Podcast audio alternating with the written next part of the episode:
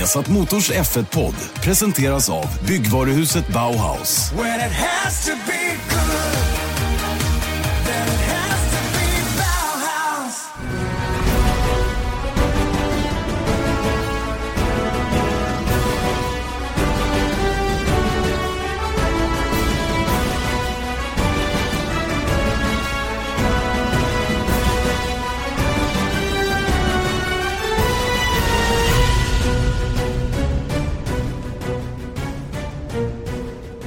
Mycket välkomna till Viasat Motors Formel 1-podd. Formel 1-podden med Janne Blomqvist, Erik Stenborg som eh, sitter och laddar upp inför ett nytt avsnitt där vi eh, i veckans episod kommer att höra allt om Singapores Grand Prix givetvis.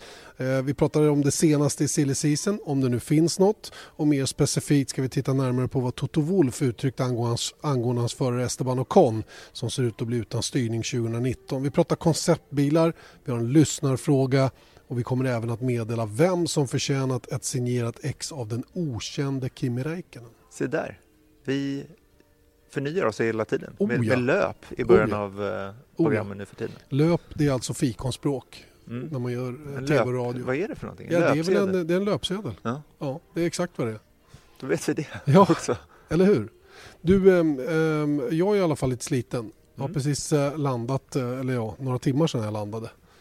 Eh, och ehm, man känner av att man har varit på andra sidan jordklotet. Det som är bra dock är ju att man har varit på svensk tid hela tiden. Mm. Och faktiskt i år har det gått bättre än någon gång tidigare att vara på svensk tid även där borta. Jag, har lite, jag sa ju det i förra veckans avsnitt att jag har svårt för jag hamnar någonstans mitt emellan. Ja. Men inte den här gången. Det gick riktigt bra faktiskt. Så nu är du bara trött för att ha flugit. Precis, och jag menar att man flyger hela, här, hela den här natten så att säga och det blir ju inte samma antal sovtimmar som, som vanlig, vanlig natt så att säga och det är väl därför man är lite krokig. Så är det med den saken. Ja. Men eh, du, ska vi dyka in i podden? För ganska mycket, vet du, en grej som vi inte sa i löpet är att vi har eh, vi ska ju prata lite om Singapores GP och även eh, då om hur det gick för Sauber Just som det. vanligt. Och Ja. det kommer inte vi prata om, eller det kommer vi prata om, men med Marcus Eriksson. Just det, Det är lite exclusive också, så det kan du vara med i löpet kan jag tycka. det tycker jag också är en bra, det är en bra, en bra grej att ha på löpsedeln. Marcus Eriksson alltså med i veckans avsnitt. Eh, Marcus som är på plats här i Stockholm eh, och eh, Har en liten pressträff. ja det har han. Mm. Och vi fick vara med. Ja vi fick vara med. Precis hemkommen från, eh, från Singapores och Singapores Grand Prix. Marcus Eriksson i Stockholm för en gångs skull. Eh, Varför är du hemma? Eh, va, jo, men jag ska väl hem emellan, emellan racen tänkte jag säga. Eh, det är ju två veckor till, till Ryssland och eh, oftast när vi är i den här Asiensvängen så brukar ju jag och Alex stanna kvar ute men det är ju när det är Singapore Malaysia. Eh, nu när Malaysia är borta från kalendern så blir det bara en avstickare till Singapore och sen blir det tillbaka till Europa igen. Mm. Och då är du här och ska bara hämta en ny bil och prata med lite journalister och vi också. Ja men precis, så, så, så nu är vi på eh, Hedinbil här i Kista. Eh, Alfa Romeo och jag ska hämta ut en eh, Alfa Romeo Stelvio Quattrofoglio och eh, ihop med det då göra ett litet event med lite eh, svensk media och eh, ja, svenska Alfa Romeo. Du, hur mår du idag efter ett sånt där race som, som igår? Eh, ett av de tuffare på säsongen, ett av de tuffare som har funnits på Formel 1-kalendern tror jag. Jo, men det är klart att man är lite mör i kroppen. Eh, så är det ju. Och sen eh, resa på det här i, det är en bit att åka, det vet ju du med. Det, är- det är en rätt så lång resa tillbaks. Eh, inte så mycket sömn. Så det är klart att man, man känner det lite i kroppen. Eh, så är det. Jag eh, körde go-kart-race här för tio dagar sedan och jag gick hos naprapat igår för att jag har så ont i ryggen. Ja, Så att jag förstår ser. hur du känner. Du ser. Ja. Ja. Det måste vara samma sak. Nej, men ärligt Same talat, same but different. är, är du liksom trött i eh, nacke, armar? Liksom, hur, hur yttrar sig Nej, det? Alltså, jag menar Singapore-racet är helt klart det tuffaste på eh, säsongen. Eh, ingen tvekan om det. Eh, dels på grund av värmen men också på grund av att det är, det är så pass långt också. Det pågår ju alltid i två timmar. Eh, och sen är ju banan i sig eh, en jobbig bana att köra med mycket kurvor, aldrig egentligen någon riktig raka där man hinner slappna av så mycket på. Eh, och sen att den just är rätt så ojämn, man använder mycket curbs så det hoppar och far. Eh, så, så det är klart att det, det blir så, man har lite eh, ont i kroppen från det, men inget så här att man är jätteträningsverk i nacken eller något sånt där, det kan jag säga. Det är väl mera kanske, jag minns något år när du bara ville slita av dig hjälmen så fort du kom över mållinjen. Så är, har du kommit över den? Du är kanske bet, i bättre form också numera, men det, det är tufft i det avseendet. Ja men verkligen, är, man, man, blir överhettad och får liksom vätskebrist och så vidare. Men det var det som var kul i, nu i helgen, att jag, jag kände mig otroligt stark hela, hela vägen. Och, eh, Eh, även i racet så var, kände jag mig riktigt, riktigt bra fysiskt och, och mentalt. Så även när jag gick över mållinjen så var det liksom det var lugnt. Och jag, jag, såg när jag kom in och vägde mig där efteråt när man är liksom alla andra förare, man, man samlas upp och väger sig. Så det var många som såg riktigt, riktigt, riktigt slitna ut. Men jag kände mig riktigt stark. Så det var bra. Vem, vem var värst då? Vem såg värst ut? Ja, men, men, Charles vet jag, han, han tyckte det var riktigt jobbigt. Han var, han var riktigt slut. Men det var många, många där till som, som såg ut att ha haft en, en jobbig eftermiddag eller kväll. Hur eh, mycket vägde du? Jag hade, inte, jag hade inte gått ner så mycket, men jag tror det var för att min overall alltid var så jäkla tung för att den liksom okay. eh, all vätska satt kvar i den. Men, eh, men man tappar säkert en tre kilo på ett sånt där race alla gånger. Mm. Vad tycker du om racet då? Eh, nej men jag tycker jag gjorde ett bra race. Eh, jag tycker jag gjorde en rätt så bra helg rent generellt. Eh, det enda lilla liksom så eller lilla, men den plumpen jag tycker det var, det var väl i Q2 där, det sista försöket jag inte riktigt fick till det skuttet som de andra lyckades göra. Annars tycker jag att det var en, en helt, helt godkänd helg, stabil helg. Även racet kändes bra. Eh, gick igenom lite efteråt på mötet efter racet att det var ju egentligen bara en, eller ja, det var en bil som bröt. Resten av bilarna var ju, var ju mål liksom och vi kom 9 och 11. Det var ändå ett eh, riktigt bra resultat. Jag tror de räknade att det var det bästa teamresultat vi har gjort i år om man räknar med att alla liksom, hur många bilar vi slog eh, som, som team då. Så nej, jag tycker det var bra. Sen är det klart att det alltid är surt att bli, bli 11. Eh, det är liksom eh, ja, det är aldrig kul när man eh, kör för poäng varje gång. Eh, men, eh, men så var det. det. Det var en bra insats i alla fall. Det är ju i och med att många har koll på dig i Sverige så är det ju väldigt många som hoppar också på eh, strategimässigt så fort man liksom när det upplevs som att det chansar, det, det inte faller rätt ut åtminstone då. Vad säger du om den strategi som ni eh, körde med i, i söndags? Jag tyckte den var helt rätt. Eh, jag pushade hårt för att köra en längre första stint på Ultra eh, och sen en kortare andra stint för jag tror att det var det som var liksom vår största chans. Och det visade sig att det var en lyckad strategi. Sen eh, kan väl jag tycka att vi kanske skulle gått depån två år tidigare då när, innan Science liksom eh, började fightas med eh, där runt mitt depåstopp. Men anledningen till att de inte ville ta in mig då var ju att eh, de såg med, med den här Ghosten vart jag skulle komma ut. Att jag skulle komma ut mitt i varvningen mm. med eh, Bottas, Kimmy och Daniel Ricciardo. De tre låg ju liksom i en klump på banan. Hade vi gått in två år innan så hade jag kommit ut precis i den blåflaggshögen då. Och då ville de hellre att jag skulle vara kvar några varv extra. Så jag kom ut precis bakom dem. För att då hade de räknat med att då kommer Hulkenberg få blå flagg bara något varv senare. Mm. Och då kommer jag vara där uppe i tempo med fräscha däck och kunna attackera på Hulkenberg direkt. Nu vart ju problemet med hela den strategin blev ju att Hulkenberg lyckades hålla ja. en och en halv, två sekunders lucka till Bottas. Och aldrig fick de där blå flaggorna som teamet hade räknat med. Och då vill jag bara gå in på den grejen också, för det är ju rimligt och det var lite så här det teoretiskt som Janne och Rickard tog i sändningen också. Men varför kom inte Bottas ifatt Hylkenberg? Var blir man så störd av en bil som ligger två sekunder framför? Ja, man blir det framförallt i år nu när bilarna är så eh, mycket downforce på dem liksom. Eh, och en, en Renault-bil med lite fräschare däck och sen, eh, eller fräschare, men, men han och, och Bottas där, de, de hade väl rätt så hyfsat tempo, liknande tempo och då är det svårt att komma så pass nära. Eh, men jag tycker också att den borde ha kommit ikapp, det är klart. Eh, jag var också lite irriterad på att han inte gjorde det. Eh, kan du förstå eh, Bottas klagomål? För han var ju på radion rätt många gånger och sa att eh, men det här är inte acceptabelt, jag måste få hjälp av blåflagg. Han fick eh, svar tillbaka då, att du måste vara inom 1,2 sekunder för att blåflaggen ska träda i kraft så att säga. Då. Eh, det där är ju en eh, hårfin gräns. Du behöver, liksom, du behöver pusha även som, som anfallande bil så att säga.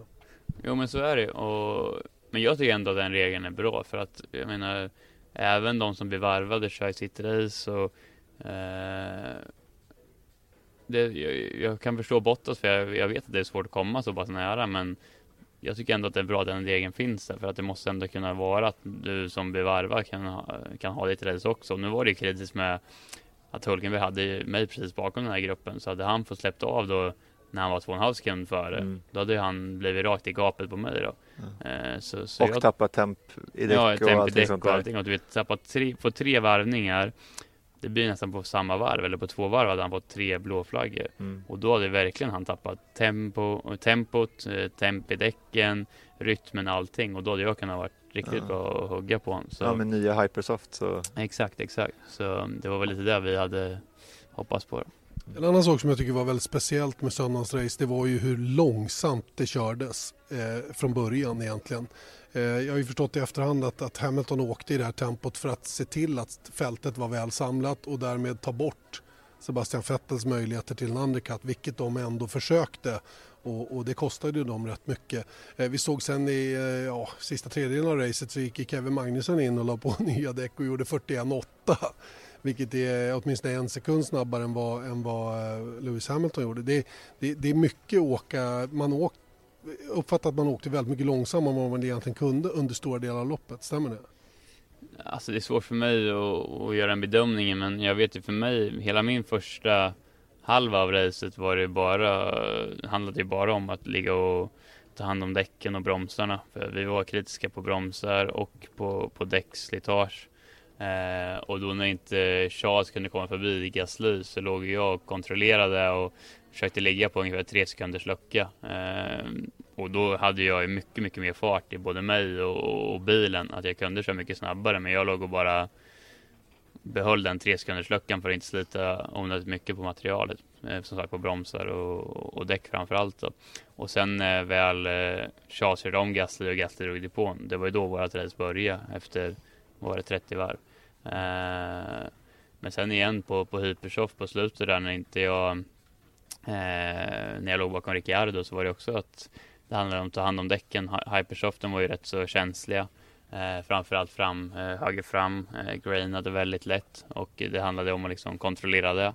Eh, så jag tror det var det som var anledningen också till att vissa som typ Hamilton då att han ville eh, ha koll på det, att inte slita däcken, dels däcken för hårt, men även med bromsarna som var väldigt kritiska i den värmen och den typen av banor banan. Det, det, det, måste ha funnits ett visst mått av taktisk körning i det i alla fall då för att, för att som sagt få bort möjligheten att göra en undercut mm. på honom då genom att den som då är bakom och vill in något varv tidigare hamnar i trafik och det blev ju väldigt dyrbart för Vettel. Mm. Men du, andra frågan på många släppar nästa år? Finns det, jag vet att du inte kan säga någonting om det. Det kommer vi få reda på först när det blir officiellt. Men, men hur känner du? Nej, men det är väl ingen hemlighet att jag vill köra kvar i, i, i Sauber och, eller Alfa Romeo Sauber. Eh, det är liksom mitt mål och det, det jag vill vara.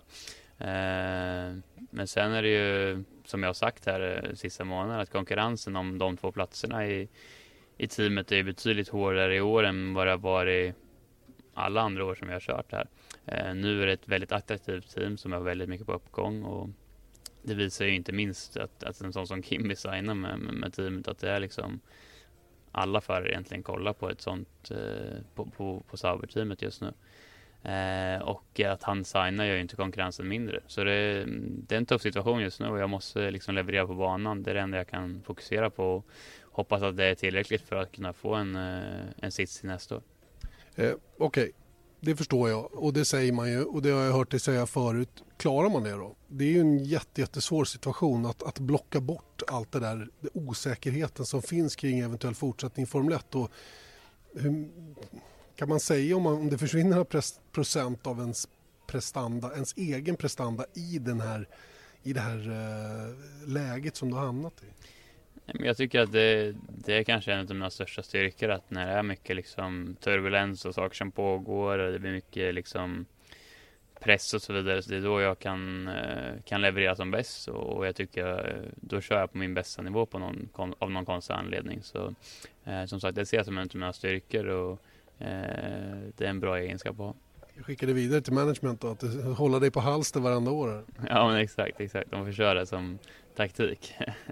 Men det är också den här grejen med eh, oviss, ovissheten är ju, är ju en grej, men liksom att bara veta om man har tagit jobb. Rent så här, jag, jag, förstår att vad du behöver göra, det är att köra fort på banan, men hur känns det rent så här mentalt? Alltså är det liksom, det måste vara jobbigt. Alltså om någon hade sagt till mig att så här, men du får se om du får jobba nästa år, då hade jag tyckt att det var jobbigt.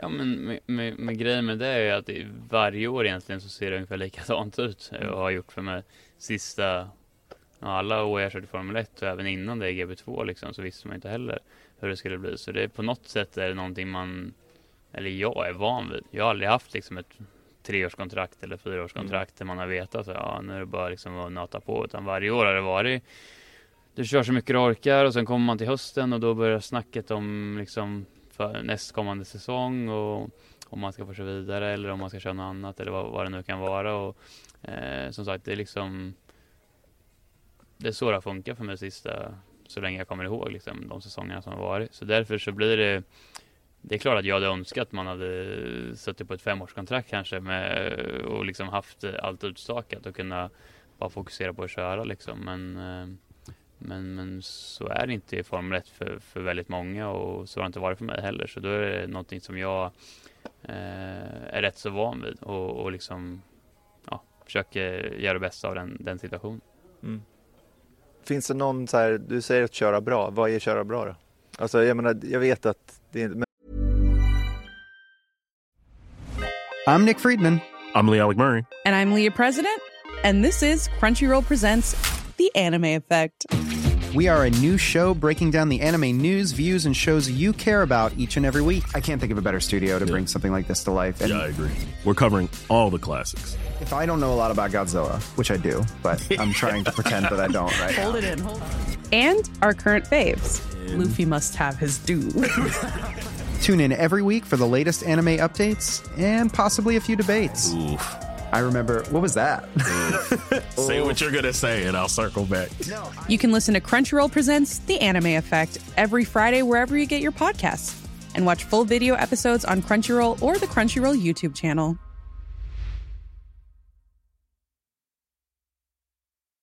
Ryan Reynolds here from Mint Mobile. With the price of just about everything going up during inflation, we thought we'd bring our prices down. So to help us, we brought in a reverse auctioneer, which is apparently a thing. Mint Mobile unlimited premium wireless. Have to get 30, 30, bit to get 30, bit to get 20, 20, 20, bit to get 20, 20, bit to get 15, 15, 15, 15 just 15 bucks a month. So, Give it a try at mintmobile.com/switch. slash $45 up front for 3 months plus taxes and fees. Promo for new customers for limited time. Unlimited more than 40 gigabytes per month slows. Full terms at mintmobile.com.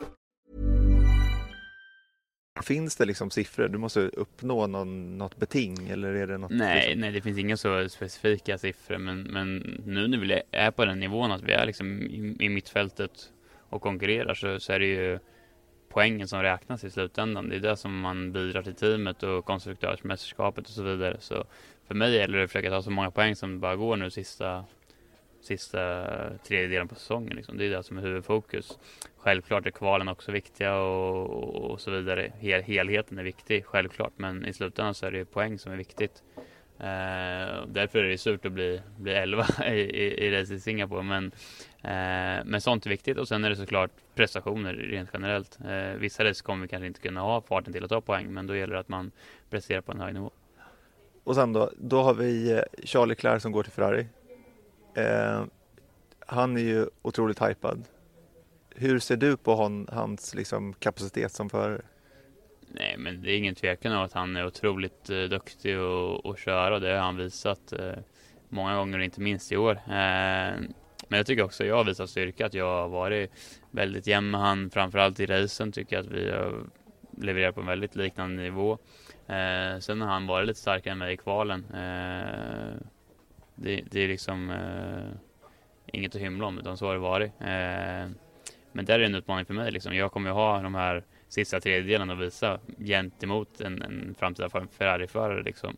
Så där är det viktigt för mig att ta den fighten och försöka vara eh, på samma nivå som han eller slå han. Eh, det är liksom där jag kan visa vad jag går för. Så, så det är också en, en positiv grej för mig att ha han bredvid mig nu resten av säsongen också. Marcus Eriksson där alltså, lite småkrokig han också då efter en lång flygresa hem till, eh, hem till Stockholm då där han eh, alltså plockar ut en ny bil. Kul allt med ny bilar är alltid roligt. Ja, för de som bryr sig, inte du. Eh, Inte jag, inte, inte jättemycket i alla fall. Av någon konstig anledning så är jag inte speciellt imponerad av bilar sådär. Jag har en reflektion, både från när vi pratade med Marcus och nu när jag tittar på dig eh, också, att ni, ni ser hålögda ut. Ja. Alltså ni har lite lång blick eller vad man ska kalla det. Ja, i synnerhet Marcus tyckte jag man Ja. kände det på att han var inte det vanliga distinkta. Nej, han kanske har legat kollat på film hela natten. Typ. Det det. Men du, ska vi ta tillbaka lite eh, andra änden här av Singapore, Ja. nämligen Hamilton. Just och det. börja med hans polvarv, Ja. som var ändå någonting i hästväg. Det var det verkligen. Alltså jag, jag, jag skrev det i min, i min blogg bland annat att det där är ju ett sånt där varv som det kommer att pratas om över tid. Mm. På samma sätt som man lyfter fram Ayrton Sennas kvalvarv emellanåt. Något Ja. varv han har gjort i Monaco. i Monaco till exempel. va. Det här var ett sånt varv som, som Lewis Hamilton satte ihop. Eh, och, eh, det, på ett sätt är det lite synd om Max Verstappen för han gjorde ett likvärdigt varv Mm. tror jag. Mm. Bara tre tiondelar långsammare. Sett till de olika skil, eller skillnaderna i material så är, är det inte långt ifrån Hamiltons prestation. Men det, det blir ju lite så. Hamilton blir ju den som, man, som ljuset hamnar på så att säga, när man gör en sån prestation. Ingen kommer ihåg en tvåa. Så är det ju. Så är det. sätt. Men det var alltså tre och en halv sekund snabbare än poltiden från i fjol. Vettels poltid 2017 hade placerat honom bakom Eriksson på årets grid. Mm. Så det säger någonting om hur mycket det har utvecklats och sen så Hypersoft och något annorlunda bana, men ändå. Hamiltons tid var också alltså nästan 10 sekunder snabbare än hans poltid 2014. När man snackar om de nya generationens bilar och hur utvecklingen i turboeran har gått. Och nästan 12 sekunder snabbare än hans polvarv från 2012. Du kanske trodde att det var 2009 men det, det är stor skillnad. Ja, verkligen stor skillnad. Och det intressanta med, med det tycker jag inte är så mycket att det gick så mycket fortare i år än tidigare år. För, för som du säger, mycket ligger i däcken, mycket ligger i bilarnas utveckling och mycket ligger också i hur man får ihop sina varv. Och det var helt uppenbart att Hamilton sydde ihop sitt perfekt. Han hade perfekt eh, däcksuppvärmning, allting var liksom spot on när han drog iväg ut och, och, och satte ihop det här varvet. Det intressanta med de här jämförelserna är ju att racet blev ju någonting precis åt andra hållet. Det var ju skämmigt långsam fart i början på det här loppet. Och, och det roliga är att jag hade pratat lite med Mario Isola om, om, om däcken den här helgen och, och vi var, jag satt och var lite impad av att det var stor skillnad mellan gummiblandningarna och så vidare och tyckte det, det kunde ju borga för ett bra race. Mm. Det blev precis rakt tvärtom. Mm. Eh, de här Hypersoft-däcken som, som topp 10 åtminstone behövde starta på då, de behövde ju tas om hand på ett sätt så gjorde att det var ju rena promenadkörningen i 15 varv. Ja. Men det var ju också en anledning, alltså nu var det ju så, man, och det var ju precis samma tendens i Monaco egentligen. Och det var ju massiv kritik efter Monaco när man körde Hypersoft där för att alla körde så försiktigt. Och det var ju någonting som vi tog upp med Marcus också. Men just det faktum att det Hamilton antagligen gjorde där, eller det han gjorde, var ju att trycka baksfältet. Han hade ju kunnat ligga på två sekunder till Minst. Ja, men liksom utan att slita så Utan mycket på däcken. Det var inte strategi, däcken som han tog hand om egentligen, Nej. utan han ville backa upp. Liksom. Men det är det som är grejen också, att det visste ju Vettel om, det visste eh, Verstappen om också, så de tycker inte heller på. För de vet att nu kör han långsammare än, än vanligt, eller vad man ska säga, eller än brukligt. Mm. Så då, då, då händer ingenting. Och varför? Det blev ju rätt uppenbart då när Vettel och Ferrari tappade tålamodet och gick in. Mm. Eh, för att de kom inte ut på, på, på ett ställe på banan där de fick fri fart så att säga direkt efter stoppet och kunde attackera Nej. för att försöka göra en undercut utan de kom ut bakom Sergio Perez och det, det varven bakom Perez kostade ju inte bara andra ja det kostade ju andra platsen. De kom inte åt Hamilton i täten utan det kostade även andra platsen då som, som gick om intet då när, när eh, Verstappen några varv senare kom in eh, och la på nya däck och trots ett risigt depåstopp där han hade svårt att komma iväg Mm. eh, kunde komma ut framför Sebastian Vettel och sen var racet över. Mm. Eh, dels för att eh, Hamilton och Verstappen när de gick i depå valde soft och eh, Sebastian Vettel då i sitt aggressiva upplägg valde ultrasoft. Mm. Och, och, direkt så förstod ju Vettel att när han hade hamnat i det där läget som trea mm. då handlade det om att köra på ett sätt så att Ultrasoft skulle räcka till målflagg. Mm. Och, och, då direkt skulle jag vilja säga när han insåg att han inte kom förbi Förstappen så var liksom dagen förstörd. Ja. men det är ju det också som gjorde det så mycket i, i kvadrat så att säga att han tappade Förstappen också. För att jag menar jag förstår på något sätt att så här, men nu, okay, nu måste vi göra någonting för att här, här kan vi inte ligga. Nej. Men det blev just dubbelfel med tanke på att han fastnade bakom Perez. Det måste de ju vetat om från början men de hade väl känt då så här, men då tar vi oss förbi honom i alla fall. På, även om det tar tid så kommer vi inte tappa förstappen. Men det är just att de tappar förstappen. Det är tre extra poäng. Mm. Det är det som är, det är där katastrofen är någonstans. Också. Men det är där också som så här, var kom jag menar, vi pratar alltid, och det har vi sagt flera gånger i år, att det är svårt att säga vad är det här för bana, vilken bil passar den? Och normalt sett så är ju Mercedes inte bra i Singapore. Det är lite något av, som de kallar det själv, en bogey track. Alltså att det får de göra det bästa av situationen. Nu har ju de vunnit extremt mycket i Singapore ändå. Men var kom Mercedes fart ifrån och var försvann Ferraris? Mm, Titta man... på kvalet bara. Ja, men det, och det, jag menar, ta hela vägen fram till kvalet där Ferrari var klart starkare än alla andra. Mm. Och, så, och så kommer man till själva kvalet och, och äh, Merca håller på och äh, ramlar ur Q1 mm. för att de hade valt för få Hypersoft-däck. Var tvungna att köra igenom Q1 på ett sätt Ultra vilket var precis på vippen att gå vägen. Mm. Vad gör då Ferrari? Ja, då provar de att försöka kvala sig till Q3 på Ultrasoft mm. som var ett så pass mycket långsammare däck än Hypersoft så att då, det, det fixade de helt enkelt inte. Nej, självklart.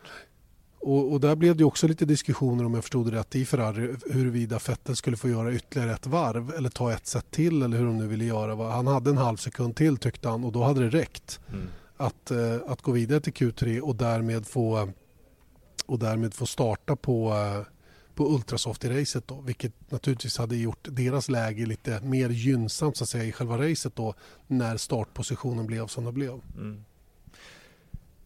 Nu är det i alla fall så att det är 40 poäng mellan eh, Hamilton och Vettel och det enda sättet som Vettel kan vara safe från det här oavsett vad Hamilton gör är att han vinner de återstående sex racen och då spelar det ingen roll om Hamilton kommer tvåa i de sex racen. Då vinner han VM med två poäng. Känns det rimligt? Nej. Nej. Det gör det faktiskt inte. Det, det, är inte rimligt. Det är inte omöjligt men det är inte rimligt att tro att det kommer att hända. Och eh, Det betyder ju visserligen att Vettel fortfarande har det i egna händer men jag skulle ändå säga att han har inte det i egna händer längre för att ett sånt scenario känns eh, inte troligt sett till hur de senaste tävlingarna har sett ut. Men det skulle ju å andra sidan inte förvåna mig om det svänger en gång till i år. Mm. Eh, men frågan är om, om ledarskapet hos Ferrari finns för det. Jag vet inte. Jag tycker att de, de svajar betänkligt nu när de är satta under hård press att leverera. Och, och... Eh, Vilket de var förra året också. Det är precis den här känslan man fick också. Att, jag menar, Vettel ledde stort mm. förra året mm. och de tappade det. Mm. Och jag menar, Hamilton sydde upp VM innan sista racet också. Mm. Så att jag menar, det känns som att historien upprepar sig. Lite så. Eh, Rickard Rudell påtalade det ganska många gånger under helgen att, att då, det var en skillnad mot förra året för då hade Mercedes en bättre bil än Ferrari. I år är det inte så. Nej. Och ändå så lyckas man manövrera ut Ferrari på ett otroligt skickligt sätt måste jag säga. Och det gör man ju framförallt i kraft av Lewis Hamilton. Man ser ju verkligen skillnad mellan Hamilton och Valtteri Bottas i nuläget. Mm. Där Bottas inte alls är på Hamiltons nivå. Och hade Hamilton kört ungefär som Bottas gör då hade de inte varit i ledningen av något VM. Utan det, det är väldigt mycket Hamilton som ligger bakom den här vändningen som har skett tycker jag. Plus de här misstagen som Vettel har gjort. Vi hade ett inslag om det i söndags där att det är åtminstone. Sen så har Mercedes eh, gjort strategiska misstag också och de eh, bröt med båda bilarna i Österrike. Men med det, om det hade varit eh, fortfarande liksom facit och eh, Vettel inte hade gjort de här misstagen i Azerbajdzjan, Frankrike, Tyskland och Italien då, som gjorde att han fick långt sämre slutpositioner. Han hade alltså, hade han bara hållit sin position därifrån han gjorde misstagen så hade han tagit tre segrar och en tredjeplats. Mm. Istället blev det massa fjärdeplatser och femteplatser. Det är där, då hade han kunnat leda i det här läget ganska typ stort och 30 betryggande. poäng. Precis, då hade han haft den här betryggande ledningen istället. Va? Oavsett vad Hamilton och de hade gjort. Mm. Men jag tycker också att Mercedes har ändå lärt av misstagen som de gjorde i början på, här, på den här säsongen. Ferrari på något sätt eh, luras in i massa konstiga varianter och beslut eh, som de egentligen inte skulle behöva ta.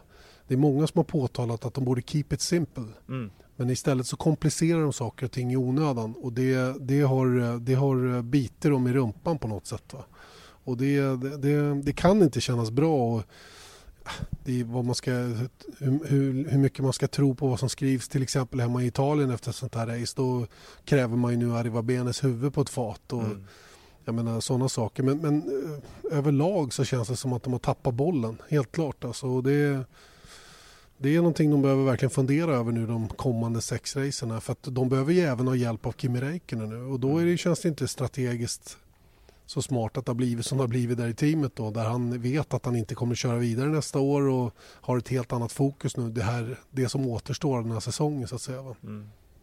Sen ska jag då säga då att Vettel har dock tagit igen en större ledning förut. Större ledning än 40 poäng. Eh, och då på kortare tid faktiskt. Eh, det är inte exakt samma för det var här var från mitten av säsongen och de kommande fyra race från mitten så att säga. Så det var inte mot eh, slutet av året där pressen kanske är ännu högre.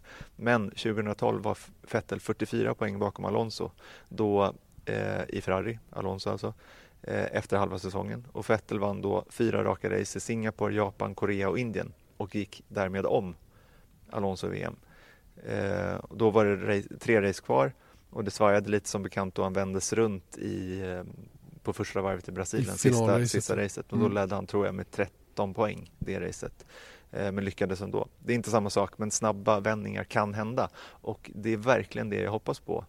För att jag tycker att det här VMet som jag har haft, och vi har sagt det tusen gånger i sändning och här, att det här kommer gå på målsnöret. Mm. Och det vore så, bara så tråkigt om det liksom bara rinner ut i sanden Om vi istället. blir snuvade på hela konfekten. Ja. Ja. Mm. Ja, jag vet inte. Jag, jag, jag, jag är orolig Mm. för, för spänningens skull inför det som är kvar av den här säsongen. Jag, jag, jag har svårt att se att... För Mercedes har ju an, en annan fördel av att leda med 40 poäng nu då, som Hamilton gör. Det är ju att man nu kan börja snegla på att köra lite mer taktiskt. Eh, Det enda Hamilton behöver egentligen fokusera på nu det är att gå i mål före Vettel. Mm. Visst, det är ingen lätt uppgift. Verkligen inte. Vettel är en av de bästa där ute och han sitter i riktigt, riktigt bra bil. Men sett till hur det har sett ut de senaste helgerna här och jag tittar på Ham jag, jag vill lyfta fram Hamiltons insats i Italien framför allt. va? För den var, den var extraordinär Mm. på ett sätt som vi inte såg från Vettel i söndags. Just det här att han hade verkligen, han sa ju det också när, jag, när vi pratade med honom i mixade zonen i torsdags. När Ted Kravis ställde frågan om, om hur han såg på förra racet i Italien och hur han hade verkligen bestämt sig. Han skulle inte vara bakom Sebastian Vettel.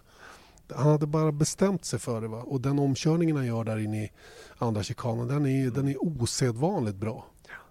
Och, och, och ställde till det för Vettel i det läget. Va? Så att, och det, det är kanske det som skiljer också lite grann i årets fight också. Att Hamilton har verkligen lyft sig den där nivån extra som, som han har behövt då. De här avgörande gångerna. Mm. Och egentligen så tycker inte jag att jag är i en position att jag kan ratea före på det sättet. Men min magkänsla säger mig att Hamilton aldrig varit bättre. Jag tycker liksom i år, han har inte gjort ett enda misstag egentligen. nej. Han har kvalat dåligt i Kanada. Eller sämre än Bottas han kvalat i Kanada vilket gjorde att det blev lite synd där. Och sen så har Mercedes gjort strategiska misstag och så bröt han med Österrike som sagt. Men i övrigt, Hamiltons på banan. Jag kan inte minnas ett enda misstag som han har gjort. Nej, han har varit väldigt, väldigt stark och detta under hård press från Ferrari. För Ferrari har satt press på Merca i år. Mm. Mer än någon gång tidigare under turboeran framför allt. Det här är verkligen första året som, som Merca har en, en likvärdig utmanare som är lika stark. Mm. Så att, eh, jag är mycket, mycket imponerad av Lewis Hamilton. Och skulle han vinna VM så är han klart värdig vinnare av VM också. Mm. Ingen tvekan och skulle ta sin femte titel sånt det. Lite annat i Singapore skedde, Ja. också. Perez till exempel, Ja. Motocon. Vad säger du om den incidenten? Ja. Till att börja med, för Perez var inblandad i en hel del. Han hade en rätt risig söndag skulle man kunna säga. Mm. Han gjorde ju sånt himla bra jobb på lördagen. och kvalade in bilen högt upp och liksom var med i matchen på riktigt allvar. Det såg ut att kunna bli bra poäng igen för, för nya Force India men Perez såg till att det inte blev så kan man säga Mm. för båda bilarna och den här Hey, I'm Ryan Reynolds. At Mint Mobile, we like to do the opposite of what Big Wireless does. They charge you a lot, we charge you a little. So naturally, when they announced they'd be raising their prices due to inflation, we decided to deflate our prices due to not hating you. That's right. We're cutting the price of Mint Unlimited from $30 a month to just $15 a month. Give it a try at mintmobile.com slash switch. $45 upfront for three months plus taxes and fees. Promo rate for new customers for limited time. Unlimited more than 40 gigabytes per month. Slows. Full terms at mintmobile.com. Den här incidenten då i, i kurva 3. Eh, ja, vad ska man säga om den? Eh, Sergio Perez har ju, han har ju spåret där, tycker jag. Eh, och Con eh, eh kommer iväg lite sämre, försöker sig på en, eh, tar, ett, tar lite höjd och går på utsidan genom kurva 3. Eh, och Perez, eh, där han sitter tror inte jag att han ser Ocon överhuvudtaget. Han kanske anar att det är en bil på utsidan. Han kanske till och med anar att det är Ocon. Men jag tror inte att han gör något avsiktligt för att sätta upp Ocon i muren. Det, det har jag svårt att se. Ehm, Jag vet att det har, har plockats fram ombordbilder där man ser att han... Rätar upp? Ja, han i alla fall med en rattrörelse som om man kör den i slow motion Nej, alltså, skulle kunna antydas vara att han styr ut mot bilen bakom. Men tittar man på lite andra bilder bakifrån framförallt så ser man att bakhjulen slår ihop ganska tidigt. Mm. Och då är det verkligen inte konstigt att den rattkorrigeringen kommer. Nej. Eh, Så att eh, jag tycker de, och det blev ju heller ingen bestraffning för någon av förarna i den här situationen. Jag tycker verkligen att det var en, en racingincident också. Det, för det är nämligen så att Ocon måste också Han förutse. Han måste förutse vad som kan hända där och att han skulle få utrymme på utsidan där. Det var, det var, det var väl optimistiskt tycker jag. Så att Mm. den situationen kan jag inte tycka är liksom jag kan inte riktigt säga att eh, Perez gjorde något, eh, något grovt fel där så att säga. Sen blev det tokigt ur ett teamperspektiv. Men det måste de ju prata ihop som internt så att säga. Men han hade lite svårt med döda vinkeln känns det som också. Om man tittar på Sirotkin-incidenten. Exakt. Och det är ju, det är ju eh, Perez hamnade ju, han, det, där gjorde ju teamet bort honom för de tog ju på en dum strategi. De, de, eh, ja, de, det är ju samma som, som Ferrari gjorde med sin, sitt försök till undercut. Va? Man försöker att räkna på det och, och komma fram till hur, hur och när man ska komma in. Och Force India räknade bort honom där så han hamnade ju bakom Sirotkin. Och jag vet en svensk förare som har suttit på fast bakom Sirotkin rätt mycket också under året och hamnat i likadant läge. Han är inte så lätt att ta sig förbi ryssen där och det fick ju verkligen Perez erfara och när han väl tog sig förbi så gör han ju nästa mindre lyckade prestation då. Det var ju helt, det ser ju faktiskt bisarrt ut. Ja, det ser ut som att han styr mot Sirotkin och det gör han ju de facto också. Ja. Han styr ju mot Sirotkin. Men återigen, alltså, hur mycket ser du av bilen in till dig? Och det jag tror att Perez var väldigt, väldigt mån om det var att inte bli omkontrad igen. Ja. För det var ytterst viktigt att han kom förbi där. Han hade suttit fast så länge och var så frustrerad. Och det är väl den här frustrationen kanske som gör att han tog ett dumt beslut där och försökte täcka upp innan han var fri framför Sirotkin för att täcka spåret in emot kurva 18 då in under läktaren där. Så att det, det var, jag tycker Perez var bara, jag tycker inte han var vårdslös så, han var klantig bara. Han hade bara en dålig söndag. Mm. Riktigt dålig söndag. Jag tycker nog att han var lite vårdslös vad gäller Sirotkin faktiskt. Just med tanke på att även om, om eh, en gång, han gjorde det inte med vilje såklart. Det är ju få förare förutom Nelson Piquet som gör saker och, och kraschar med vilje. Men sett till hur det blev så, Ja. så är det ju liksom han hade ju ingen marginal. Nej, och han vann ju ingenting på det själv. Liksom. Han förlorade att, enormt på det Exakt, va? istället. det blev punktering och bara dumheter och allting. Nej, det var riktigt kass faktiskt. Mm. Och han fick bara en fyra i betyg såg jag utav de som ratear Ja, men så då, så, då, Så då, då det- känner han av det själv Exakt, också. exakt. Då svider det extra mycket. Mm. Men Alonso tycker jag man kan plocka upp. Eh, absolut. Eh, innan Alonso ska vi prata lite blåflaggor också då. För det, det blev ju lite rörigt skulle man kunna säga. Och Romain Grosjean var inblandad. Det var ju också Sirotkin. Mm. För Sirotkin var ju verkligen en stoppkloss där. De kom ju ett helt gäng där. Och det var lite grann den där fighten som gjorde att, att Sauber faktiskt var med och slogs om, om Mm. poäng. Mm. För utan att de hade blivit uppehållna utav Sirotkin där. Återigen då för att däck och bana ser ut som de gör i Singapore så, så, ehm, så hade de nog inte haft den möjligheten. Va? Nu fick de den gratis för att Sirotkin så länge höll uppe det där gänget. Va? Och så blev det ju så kom ju då ledarbilarna kapp och eh, framförallt Romain Grosjean då betedde sig väl kanske inte enligt skolboken. Nej, nej, verkligen inte. Och det blev han bestraffad för också. Samtidigt så undrar jag lite så här hur, hur det där känns någonstans att här, Alltså missförstå mig rätt, det är självklart att han ska flytta på sig, tycker jag. Men jag kan ändå se liksom att det kan bli så. Om man, vill, här, nu, man ligger på som en igel och försöker komma om och sen så bara man, känner man att här, jag behöver bara en tiondel till. Bara, ge mig bara mm. några sekunder till så kommer jag förbi. Och så kommer någon och stör. Liksom. Mm. Man måste liksom släppa den grejen. Exakt. Så jag förstår någonstans att man får lite så här psykbryt. Men det gör inte mer rätt. Nej, och det är väl lite typiskt Romain Grosjean också. Ja, men lite kanske. Att inte liksom inse att han faktiskt var ett varv efter ledarbilarna och borde ha betett sig därefter. Ja. Vilket han inte gjorde och som sagt blev bestraffad för. Mm. Sen, sen, pratade vi med Marcus eh, om den andra, andra blåflaggsituationen med Valtteri Botta som inte kom åt Nico Hülkenberg då, och han var för långt bakom hel, hela tiden. Han hade inte en bil som gjorde att han kunde komma ikapp Hülkenberg och attackera så att han fick hjälp av blåflaggorna. Och, eh, ja, det, det, kan man väl ha synpunkter på men, men ehm, så är det ju. Är du, är du på väg att varva då måste du åtminstone vara så snabb så att tävlingsledningen kan börja använda blåflaggorna. Ja, och det var inte Valtteri Bottas. Och Hülkenberg är klart att han inte bara jag släpper honom, jag, jag försöker vara schysst här. För nu de facto så han kunde hålla ifrån. Liksom. Oh ja. Så då var det inget snack om saken. Och jag tycker det belyser lite grann Bottas helg också. Den var inte bra i Singapore. Han trivdes inte alls tycker jag. Och han var långt efter i kvalet och jag tycker inte heller han hade speed i racet. Han presterade väl ungefär som man trodde att Mercedes skulle göra. Ja, lite, ja faktiskt. Lite grann så. Och ehm, ja, det är inget styrkebesked i alla fall att inte kunna åka i kapp en bil som var på väg att varvas på det sättet. Det, det kan jag inte tycka. Nej. Eh, Alonso ja. Ja, där har du en kille som gjorde precis tvärtom. Mm. Han drog eh, full, full fördel av eh, att han var 11 i kvalet. Eh, det där mm. nice som han mm. kläckte ur sig på radion efter att ha eh, konstaterat att han inte gick till Q3. Det, mm. det, var, det var helt rätt. Mm.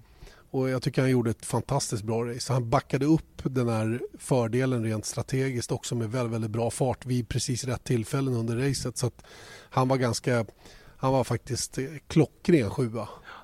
Ja, jag tycker alltså, just med tanke på att topp 6-bilarna alla gick i mål så var det här verkligen som en miniseger för, för McLaren som han själv uttryckte det också. Mm. Och ehm, ja, jag vet inte. Man kanske kommer sakna honom lite grann i alla fall. Ja, själv, I alla fall körmässigt. Självklart kommer man att sakna honom alla, alla dagar i veckan på alla sätt egentligen. Även som den profil han är.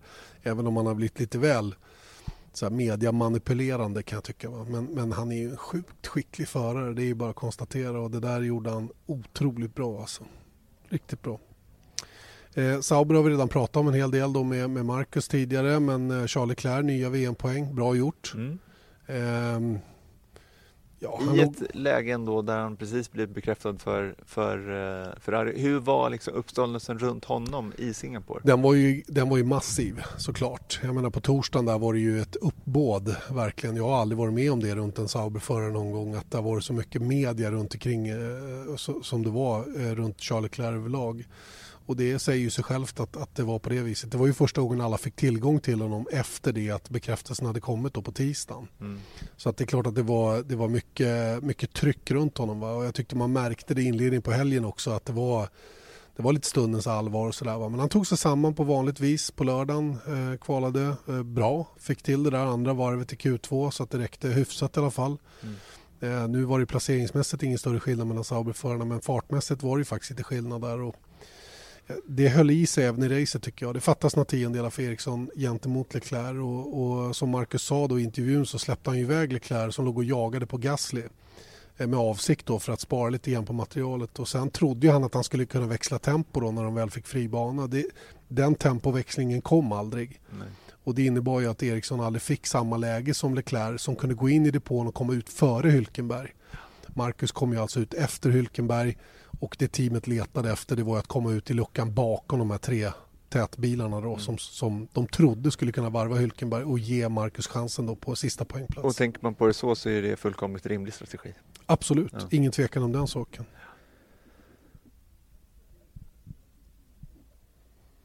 Vi har satt Motors Formel 1-podd fortsätter alltjämt. Janne Blomqvist, Erik Stenborg. Jag har precis pratat ner Singapores Grand Prix. Eh, jag tycker vi kan släppa racet nu. Det var, eh, det var eh, inte det bästa man har sett men ett helt okej okay race och det är ju spännande som 17 rent resultatmässigt också då naturligtvis. Eh, silly season, eh, ja det är ju när vi spelar in så är det väl något stort på gång imorgon antar jag. Mm. Jag har en punkt i vårt lilla körschema här nämligen som heter Silly Season senaste nytt och det, det, har inte kommit någonting men, men vi, vi, vi drar några grejer som, som antagligen kommer nu precis när den har släppts då. Så då, vi kan väl säga att... Ja, pe, pe, ja exakt. Båda de förarna är bekräftade nu. Väntat. Exakt. Eh, båda, båda Force India-förarna är också bekräftade faktiskt också, vilket betyder en hel del saker faktiskt. Ja, mm. Perez och, och Stroll då menar du? Ja, visst. Mm. Så. Betyder att Ocon åker ut, mm. som det onekligen ser ut som att han gör. Eh, och det är inte så kul för honom och framförallt är det inte så kul för um, för eh, Toto Wolf. Nej, och jag måste bara vidhålla här nu att vi chansar hej vilt nu. Men vi får göra en extra podd om, om det skulle hända någonting. Nej, men grejen med, med eh, Toto Wolf är ju att han har ju under en längre tid varit ganska upprörd då över att eh, han har ingenstans att stoppa sin förare, eller Mercedes förare Esteban Ocon. Ehm, och eh, ja, han, han är tjurig helt enkelt och i Singapore så gjorde han en intervju med Sky eh, och jag vill läsa upp ett citat därifrån, vilket jag tycker sätter fingret på ungefär hur han mår just nu. Och det är så här, vad som har pågått i, i år under juli och augusti är helt otroligt. Det var så mycket politik i bakgrunden, dolda agendor och lögner. Inte alla good kids, han menar alltså de bra förarna, kommer att ta styrningen nästa år och Esteban kommer troligtvis vara en av dem. I juli hade han två erbjudanden och det handlade om att välja det bästa för honom. Sen blev han utan någonting alls eftersom folk inte har modet att hålla det de lovar. Ja. Spontana Tufft. reaktioner? Tufft läge.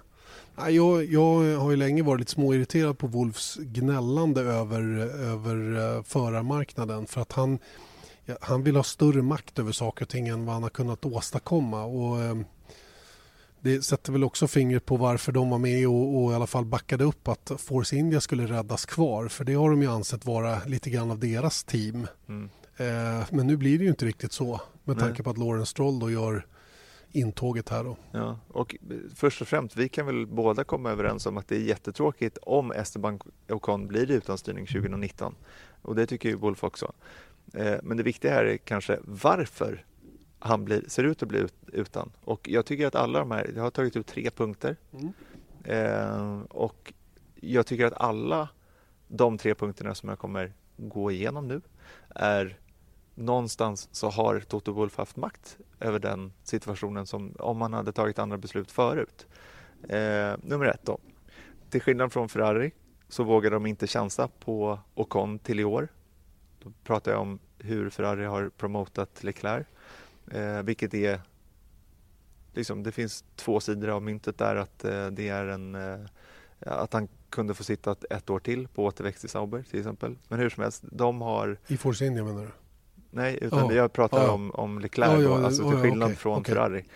Eh, Mercedes behöll Bottas istället, mm. played it safe för att ta in Ocon kanske till nästa säsong, hade de tänkt, eller nästnästa säsong. Eh, och det här är spekulation då, för det finns ingenting som är bekräftat där, men det kan ha någonting att göra med att Wolf har egna intressen i Bottas. Trots då att Wolf inte längre på pappret är manager åt honom. Det har han varit tidigare. Mm. När han var hos Williams så var eh, Toto Wolf hans manager. Han tillhörde managementteamet i alla fall. Ja, och det mm. fanns ju liksom spekulationer om det här då när övergången, eh, Bottas övergång från Williams till Mercedes skedde så fanns det vissa grejer så att varför väljer de Bottas? Jo men Kanske för att Wolf har något ja, eget att tjäna på, Precis, på den inte minst med tanke på att Bottas hade ett ganska stort sponsorpaket med sig till Mercedes också då som banade väg för den flytten. Mm. Eh, men får jag bara reflektera lite över första punkten här så är det precis så som du säger att, att Ferrari har vågat mm. Eh, och Con har ju ändå kört ett år i Force India och borde rimligen ha kunnat vi, visa upp tillräckligt bra fart för att få platsen i Mercedes till i år redan. Mm. Men framförallt hade de kunnat välja Ocon till nästa år. Ja. Men, men båda de grejerna har de valt bort. Mm. Och efter att ha valt bort det sett till hur de har vetat att läget har varit i Force India så, så har han mage att liksom vara missnöjd med Mm. saker och ting. Han tyckte naturligtvis att han hade en jättefin plan för Ocon ändå. Ja. Med flytten till Renault. Han hade kunnat ha kakan och äta den. Ja, lite så. Ja. Lite så va? så att, nej, jag vet inte. Jag tycker det har varit dåligt management från, från Wolfs sida. Om, om det nu är så att han är manager. Men han är ändå ytterst ansvarig för Mercedes juniorprogram och då blir han ytterst också Ocons manager på något sätt. Va? Punkt två. Ocon är Mercedes egendom. Ett team som tar sig an honom kan bli av med honom när som helst egentligen. Rimligt då att de ett, hellre väljer en annan talang som de kan styra över helt själva. Ett, an, alltså ett annat team tar någon som är helt okopplad till Mercedes. Två, och de kanske inte vill heller utbilda en förare som Ocon som kan bli deras framtida konkurrent. Så att det faktum också att när Wolf säger så här att ja, men det är så synd att, att eh, de inte tar tillvara på talang. Ja, men jag tror att alla i Formel 1 ser Ocons talang. Men det de också ser är att de kan bli av med den. Mm. Det här är en kortsiktig lösning då. För att innan de plockar upp honom. För det är klart att de skulle antagligen bara få ett år med Ocon och det är väl en bra interimlösning. Men nu när det finns så himla mycket talangfulla förare som vill ha styrningar i Formel 1.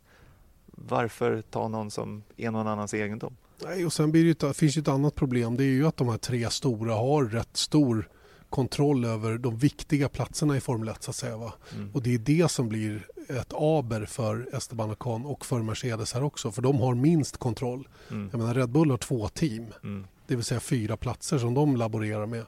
Ehm, Ferrari har ju skaffat sig ytterligare en plats i alla fall som, som det i alla fall eh, utåt sett låter som de har tillgång till då, i Sauber-teamet. Då. Mm. Eh, och plus sina fabriksplatser. Och den platsen som de haft till, tillgång till den har de utnyttjat i år. Mm. Skolat in Leclerc som de nu lyfter upp i fabriksteamet. De, de gör helt enkelt ett bättre jobb med det här. Mm. Av någon anledning så, så vågar inte Toto Wolff göra samma sak. Och jag, kan, jag, är- jag är fortfarande inne på det du tog upp där. Att, att det är någonting som gör att bot, de före och Bottas som hänger ihop med den här tidigare kopplingen mellan Wolff och Bottas. Mm. Faktiskt. Men, även om beslutet var taget senare, de kan kanske kunnat vilja välja om nu. Mm.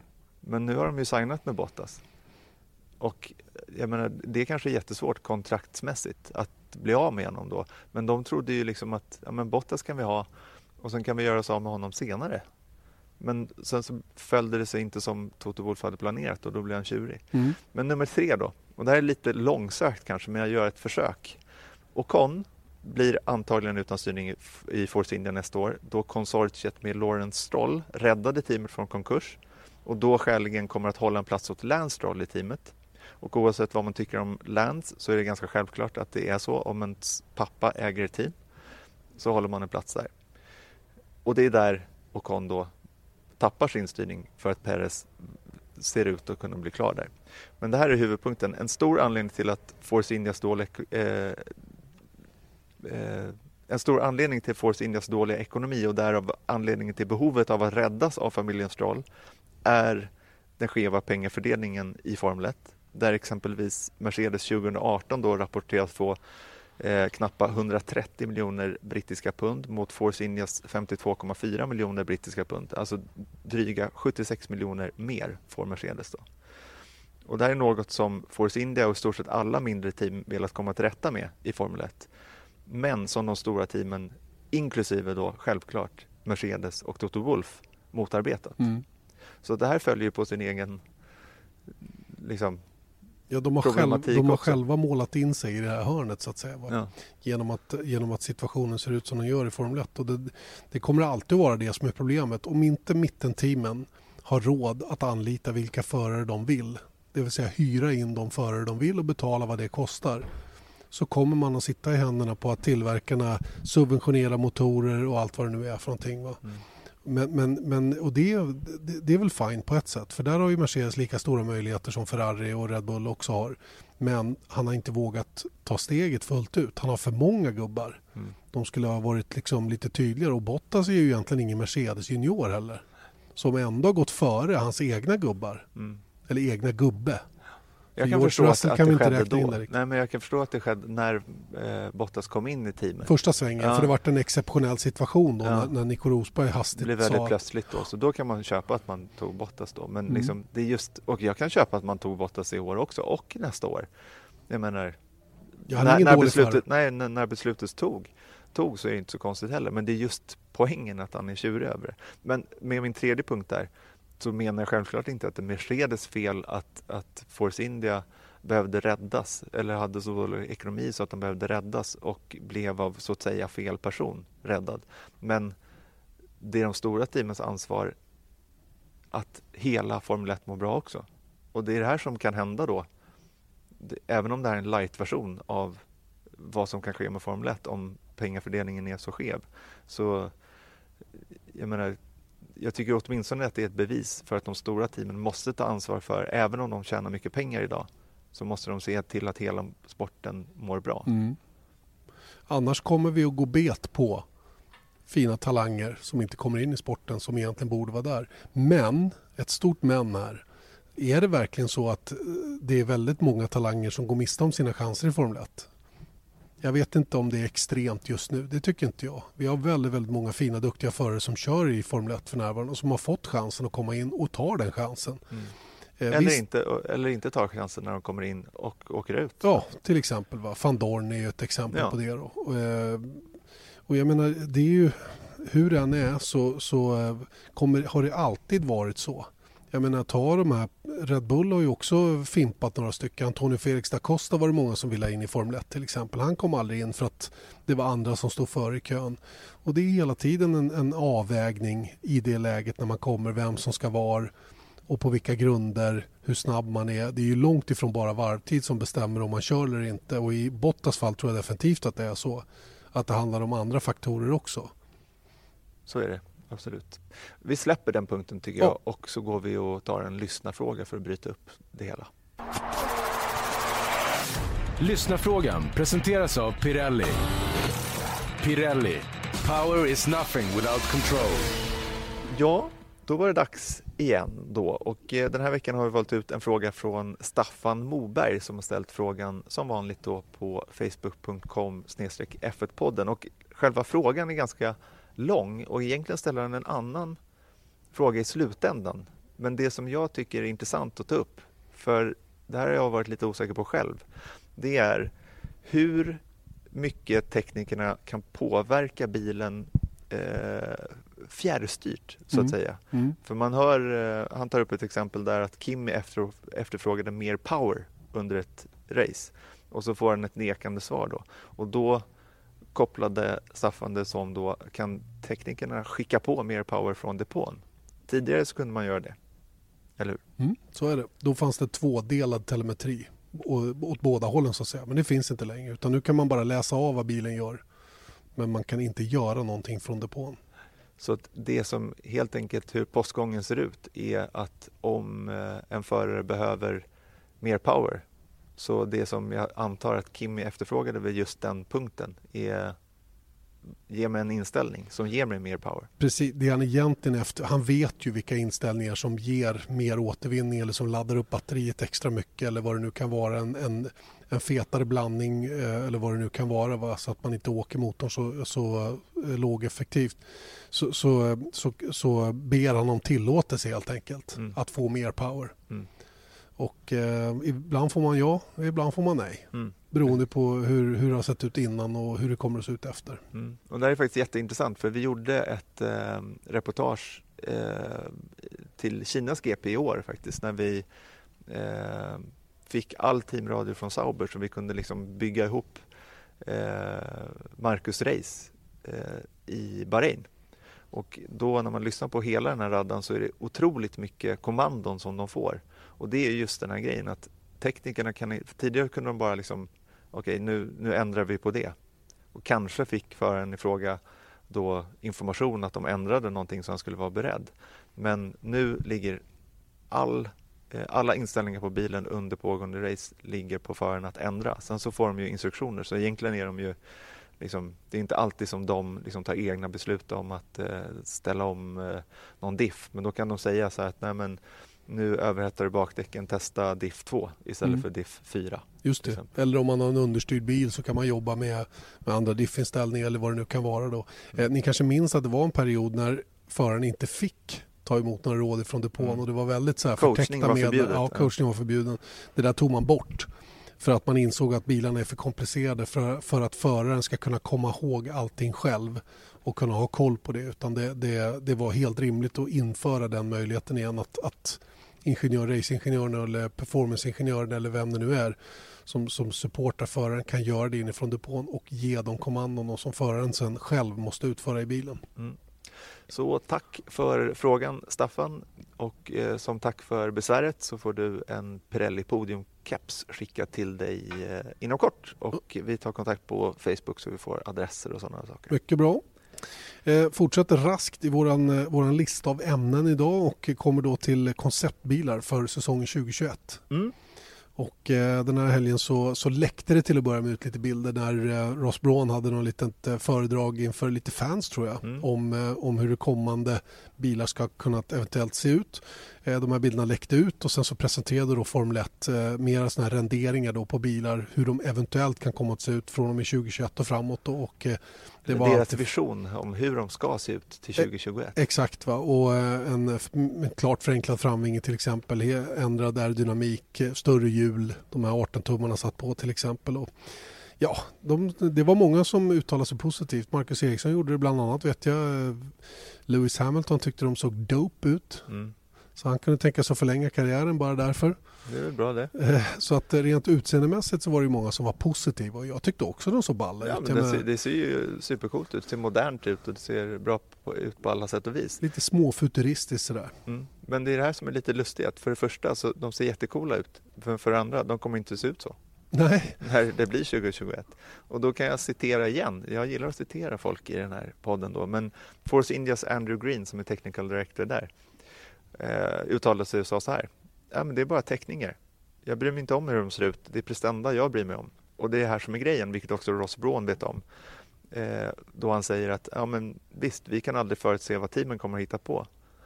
Och det är ju precis det, att det här, man kan liksom inte med regler säga exakt hur en bil kommer se ut.